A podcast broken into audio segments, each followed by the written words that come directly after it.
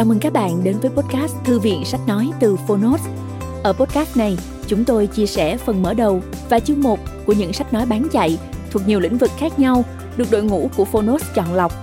Mong là thông qua podcast, người nghe sẽ tìm thấy quyển sách phù hợp cho bản thân và cả những kiến thức hữu ích cũng như nguồn cảm hứng, kinh nghiệm giúp cuộc sống hàng ngày trở nên phong phú, hiệu quả hơn. Podcast Thư viện Sách Nói được phát sóng đều đặn vào thứ ba, thứ năm và thứ bảy hàng tuần. Mời các bạn cùng đón nghe. Và nếu yêu thích nội dung này, hãy tải ứng dụng âm thanh số và sách nói có bản quyền Phonos để nghe trọn vẹn cuốn sách. Ngoài ra, Phonos còn sở hữu hàng ngàn nội dung số hấp dẫn khác như tóm tắt sách, ebook, thiền, truyện ngủ, nhạc chủ đề vân vân. Hẹn gặp lại các bạn tại ứng dụng sách nói có bản quyền Phonos nhé. Còn bây giờ, hãy cùng lắng nghe cuốn sách của ngày hôm nay.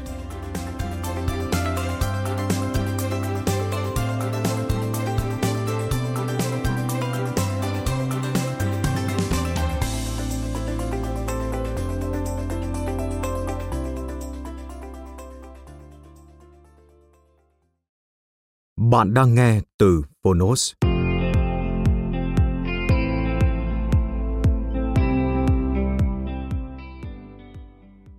Khởi nghiệp bán lẻ. Bí quyết thành công và giàu có bằng những cửa hàng đông khách. Tác giả, Trần Thanh Phong. Độc quyền tại Phonos, Nhà xuất bản Đà Nẵng. Lời cảm ơn. Đầu tiên Tôi xin cảm ơn một người anh thân thiết, anh Nguyễn Văn Tuấn, Chủ tịch HUVA Steel Building. Anh chính là khách hàng đầu tiên và cũng là người đã giang tay cứu vớt khi doanh nghiệp của tôi đang trên bờ vực phá sản cách đây hơn 10 năm. Không có anh, cuộc đời và sự nghiệp của tôi chắc chắn đã rẽ sang hướng hoàn toàn khác. Tôi cũng xin gửi lời cảm ơn chân thành đến anh Võ Đại Khôi, Chủ tịch của Trung Hậu Group. Người anh đã luôn tin tưởng và đồng hành cùng tôi trong những dự án kinh doanh đầy mạo hiểm. Anh chính là tấm gương cho tôi về sự không ngừng cho đi trong công việc và cuộc sống.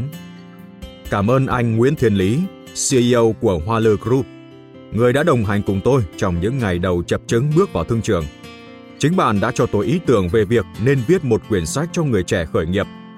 Cảm ơn anh Nguyễn Phương Nam, CEO của áo thun.vn, người bạn tuyệt vời của tôi bạn là tấm gương của tinh thần làm việc không biết mệt mỏi và góp cho tôi những ý tưởng đắt giá trong quyển sách này. Cảm ơn em, Võ Sĩ Tứ, ông chủ trẻ của chuỗi cửa hàng sữa tá Mum Stop đã giúp tôi hoàn chỉnh bản thảo cho quyển sách từ góc nhìn tươi mới của những người trẻ đang khởi nghiệp. Con xin cảm ơn ba mẹ, người đã sinh ra con. Nếu không có công ơn sinh thành và dưỡng dục của ba mẹ, con không bao giờ có được đời sống như hôm nay. Cảm ơn Lê Diễm, người bạn đời của anh. Không có em, anh đã không bao giờ đủ kiên nhẫn, thời gian và năng lượng để viết nên quyển sách đầu tay này. Em luôn là hậu phương vững chắc, thay anh chăm sóc các con, tin tưởng và ủng hộ anh trong mọi hoàn cảnh. Tôi cũng không quên gửi lời cảm ơn tới các đồng nghiệp của mình ở chuỗi cửa hàng Bingo và Hanami. Nhờ các bạn làm việc chăm chỉ, quản lý tốt các cửa hàng nên tôi mới có đủ thời gian để viết lách. Các kinh nghiệm góp trong sách này phần lớn đến từ các bạn. Tôi chỉ thay mọi người viết lại mà thôi. Cuối cùng, tôi xin cảm ơn chính bạn, người đang cầm trên tay quyển sách này, đã tin tưởng và ủng hộ tôi. Đây chỉ là một quyển ghi chép kinh nghiệm cá nhân sau nhiều năm lặn lội cày cuốc với ngành bán lẻ. Mong bạn đọc nó với sự cảm thông cho một tác giả không chuyên và tiếp thu kiến thức của tôi bằng sự hoài nghi nhất có thể Chúc bạn tìm thấy những điều cần thiết và bổ ích cho hành trang khởi nghiệp. Trần Thành Phong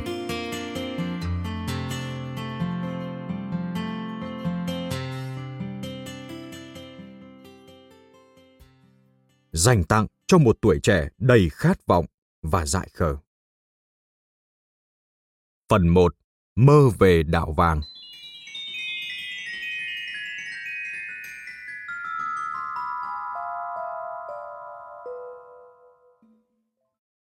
Chương 1 Câu chuyện khởi nghiệp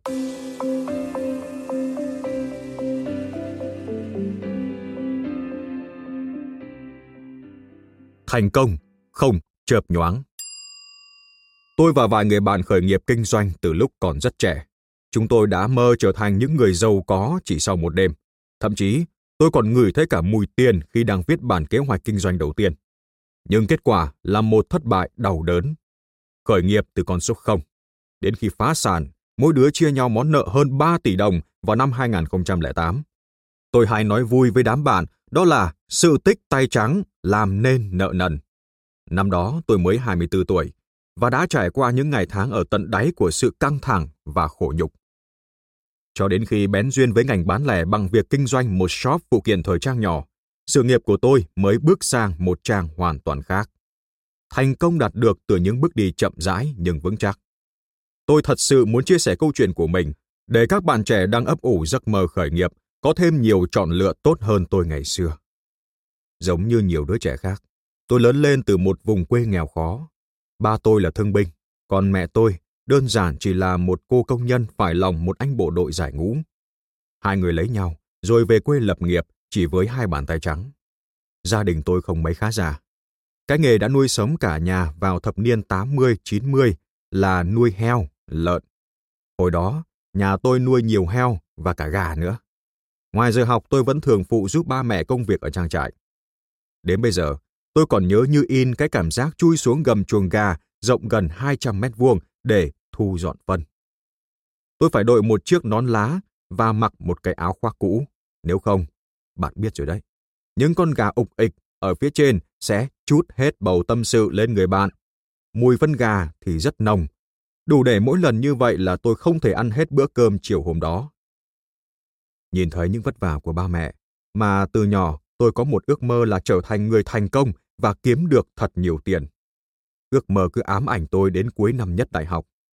Rồi vào một đêm định mệnh, thằng bạn cùng phòng ném cho tôi quyển sách Rich Dad, Poor Dad của Robert Kiyosaki. Một quyển sách rất hay về tư duy làm giàu được xuất bản vào năm đó. Nó còn phán cho tôi một câu xanh dờn. Mày đừng đọc, nếu mày đọc, mày sẽ nghỉ học. Chuyện gì sau đó thì chắc bạn cũng đã đoán được. Tôi quyết định nghỉ học để khởi nghiệp kinh doanh. Tôi còn nhớ, lúc đó trong giới trẻ chưa có khái niệm startup và người ta cũng chưa nói nhiều về khởi nghiệp kinh doanh như bây giờ. Những năm 2003-2006, tôi và những người bạn của mình là thế hệ startup công nghệ đầu đời ở Việt Nam. Hồi đó, không có ai dẫn dắt, cũng không có nhiều thông tin định hướng như ngày nay. Chúng tôi chỉ biết khởi nghiệp bằng một bầu nhiệt huyết của tuổi trẻ và cái kỹ năng mà tôi giỏi nhất lúc bấy giờ là lập trình vi tính. Ba thằng sinh viên trai trai 20 tuổi, sau khi lót dạ bằng tô hủ tiếu gõ đã nhốt mình trong phòng trọ cả đêm để cùng nhau lập ra một kế hoạch kinh doanh rực rỡ với một công ty phần mềm sẽ trở thành thương hiệu hàng đầu thế giới. Trên tay bản kế hoạch hơn 140 trang giấy, tôi và các bạn của mình đã đi gõ cửa nhiều quỹ đầu tư lớn như IDG Ventures, Vina Capital, kêu gọi họ rót số vốn lên đến 1,6 triệu đô la cho dự án khởi nghiệp mới toanh của mình. Đương nhiên là thấy mặt bọn tôi còn búng ra sữa và sản phẩm thì chỉ mới nằm trên giấy nên họ đã từ chối khéo. Hồi đó làm gì có sạc tranh như bây giờ. Bạn bè lúc đó còn trêu. Mày muốn trở thành Bill Gates của Việt Nam thật à? Đúng là lúc còn trẻ, người ta đều mong ước và cũng ít biết sợ. Nhưng nếu không có cái màu xanh của tuổi trẻ đó, tôi đã không bao giờ có được công việc và cuộc sống như hôm nay. Lúc đó, dù không gọi được vốn, nhưng bọn tôi vẫn quyết tâm khởi nghiệp bằng cách mơ một giấc mơ thật lớn. Sự thật chớ trêu là ngay tháng đầu tiên công ty phần mềm hoạt động, chúng tôi đã phải đi vay tiền của một người bạn tốt bụng để trả lương thử việc cho nhân viên. Trong gần 3 năm kinh doanh trong tình trạng thòi thóp, chúng tôi đã thay đổi định hướng đến 3 lần và đi vay nợ rất nhiều để duy trì công ty. Rồi trong một buổi chiều mưa tháng 7 năm 2008, sau khi nhấp ngụm cà phê cuối cùng trong con hẻm nhỏ ở Sài Gòn, chúng tôi đã quyết định ngừng lại. Cảm giác lúc đó rất hoang mang và tê tái. Ba tôi đã phải bán bầy gia súc để giúp tôi trả một phần nợ. Người bạn cùng phòng với tôi cũng không khá hơn. Nó phải cắt bán một phần đất của gia đình. Nhiều người thân không mấy khá giả. Trước đó đã cho tôi vay tiền. Hay tin tôi đóng cửa công ty, họ kéo đến tận nhà, khóc lóc, chí chiết, đòi ba má phải thay tôi trả ngay những khoản nợ. Suốt hai năm sau, nợ nần không ngừng bùa vây. Tôi đã đi qua một giai đoạn rất khó khăn của cuộc sống. Bạn biết đấy, hiếm khi chúng ta có thể thành công ngay từ lần đầu tiên dù làm bất cứ việc gì. Chuyện dễ nhất như việc tập lái xe đạp, tôi dám cá là bạn cũng đã phải té ngã vài lần trước khi biết chạy. Bài học xương máu mà tôi tự rút ra khi phá sản công ty đầu tiên của mình là nếu không có kinh nghiệm, hãy bắt đầu từ cái nhỏ thôi, vì đằng nào mày cũng sẽ phải làm bài tập. Khởi nghiệp nhỏ, thành công lớn. Hơn một năm sau thất bại đầu tiên, tôi dần lấy lại cân bằng nhưng vẫn không chọn con đường đi làm công ăn lương. Vì hơn ai hết, tôi thấm nhuần triết lý làm giàu của Rick Dad, Poor Dad. Để giàu có và tự do, tôi phải tạo ra thu nhập thụ động.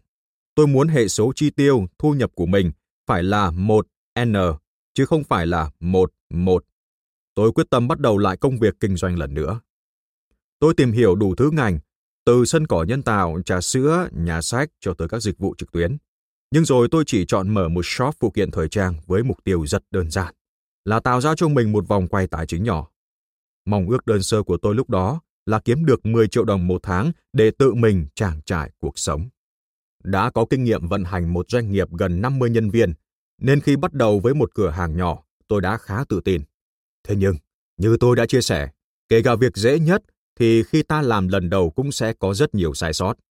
Không ít tiền đã được bỏ ra để tôi học ngu cho cái shop của mình. Ví như chuyện cái kệ trưng bày đầu tiên mà tôi đặt người ta gia công. Bạn không thể tưởng tượng là nó xấu xí và vô dụng đến mức nào đâu. Tôi đã phải chở nó vứt ra sau nhà chỉ sau một ngày vì không thể dùng nó vào bất cứ việc gì. Buồn cười nhất là chuyện đánh mã sản phẩm để quản lý.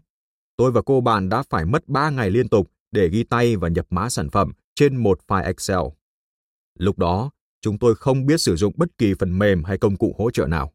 Để rồi ngay sau khi hoàn thành công trình vĩ đại của mình, tôi chốt lại một câu đau đớn. Không thể quản lý theo cách này được.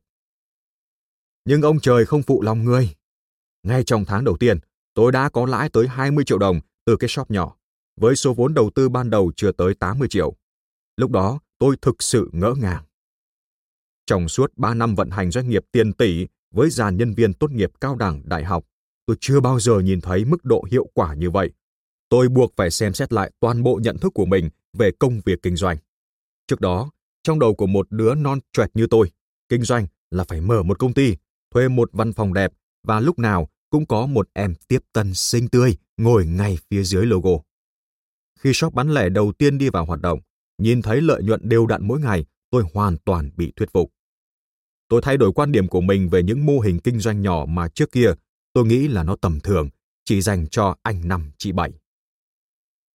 Sau này trong quá trình làm việc thực tế, tôi có dịp gặp gỡ nhiều người sở hữu những cửa hàng bán lẻ còn hiệu quả hơn gấp bội. Cửa hàng của họ chỉ có 3-4 mét mặt tiền, không phô trương, nhưng doanh thu và lợi nhuận hàng tỷ đồng mỗi tháng. Tôi khám phá ra một thế giới của những người giàu có thầm lặng. Họ không có công ty đẹp đẽ, không có báo cáo tài chính hoành tráng. Họ không khoa trương và rất ít nói về chuyện kinh doanh của mình. Báo chí cũng không rảnh rỗi để đưa tin về những người này, nhưng họ vẫn ở xung quanh chúng ta. Thu nhập của họ không dưới 9 con số mỗi năm. Đương nhiên là họ có một cuộc sống sung túc và tự do hơn rất nhiều người. Tôi vẫn thích gọi họ là những triệu phú bán lẻ. Về phần tôi, sau thành công bước đầu, tôi huy động vốn để mở thêm nhiều cửa hàng nữa một người chị quen biết đã hỏi tôi về việc muốn mua lại công thức kinh doanh để mở một cửa hàng tương tự tại địa phương. Tôi đã nhận ra ngay đây là một cách rất hay để phát triển hệ thống mà không cần nhiều vốn đầu tư. Trong 3 năm sau đó, tôi đã nhượng quyền để mở nóng đến 65 cửa hàng mang thương hiệu của mình trên toàn quốc. Có cửa hàng chỉ mất 45 ngày để hoàn vốn đầu tư, nhưng cũng có cửa hàng phải đóng cửa chỉ sau 25 ngày hoạt động. Tôi đã dấn thân với chuỗi nhượng quyền suốt 3 năm và rút ra cho mình nhiều bài học sâu sắc về bán lẻ. Khi viết quyển sách này, tôi chỉ còn lại 10 cửa hàng thời trang và đồ chơi trẻ em, nhưng may mắn là chúng hoạt động rất hiệu quả.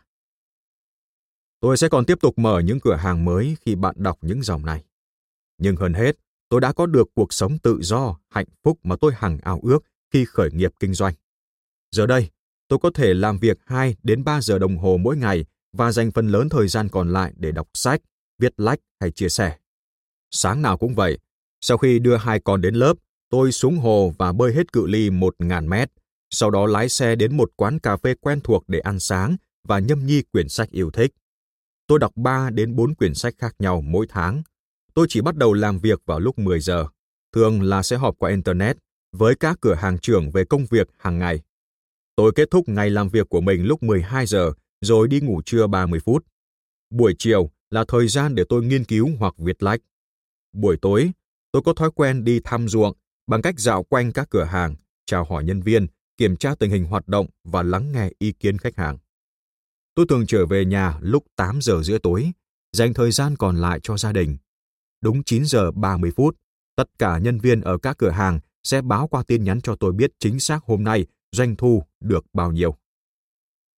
Thường thì tôi sẽ kết thúc ngày với một hai lon bia để ăn mừng thành quả của hôm đó. Tôi tự thấy mình là một người tự do và hạnh phúc. Đó là tất cả những gì tôi hằng mơ ước khi khởi nghiệp. Giờ đây, tôi muốn chia sẻ những kinh nghiệm cày cuốc trong hơn 15 năm khởi nghiệp và bí quyết thành công của 10 năm làm bán lẻ cho bạn. Nếu bạn cũng đang muốn tìm kiếm thành công bằng một công việc kinh doanh đơn giản, ít rủi ro, tôi thành thật mong bạn đọc hết quyển sách này rồi tự khởi động cho mình một cửa hàng nhỏ. Nếu chăm chỉ và ham học hỏi, tôi tin là bạn sẽ sớm đạt được các mục tiêu của mình. Ngành bán lẻ là một lựa chọn tuyệt vời để bạn bắt đầu. Cảm ơn các bạn đã lắng nghe podcast Thư viện Sách Nói. Podcast này được sản xuất bởi Phonos, ứng dụng sách nói có bản quyền và âm thanh số dành cho người Việt. Hẹn gặp lại ở những tập tiếp theo.